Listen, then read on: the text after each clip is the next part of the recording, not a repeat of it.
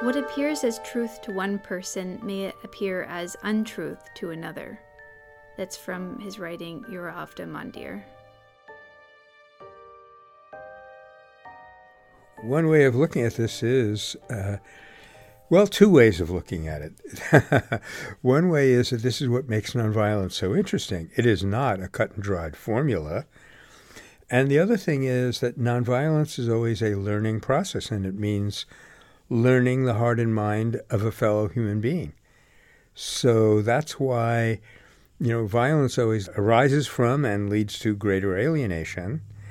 Nonviolence arises from an awareness of unity and enhances that awareness of unity for all concerned.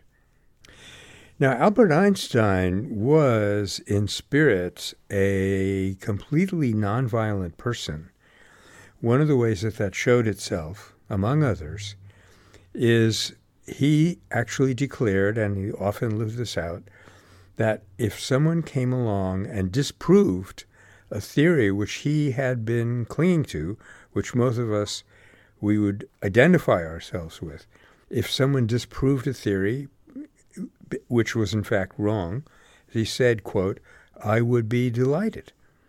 And a very major case of that was the question of the expanding universe.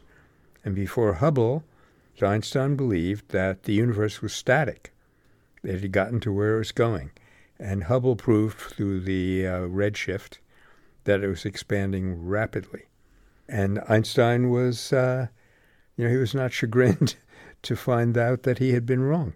So that's a, a greatness of his. It goes along with his scientific genius.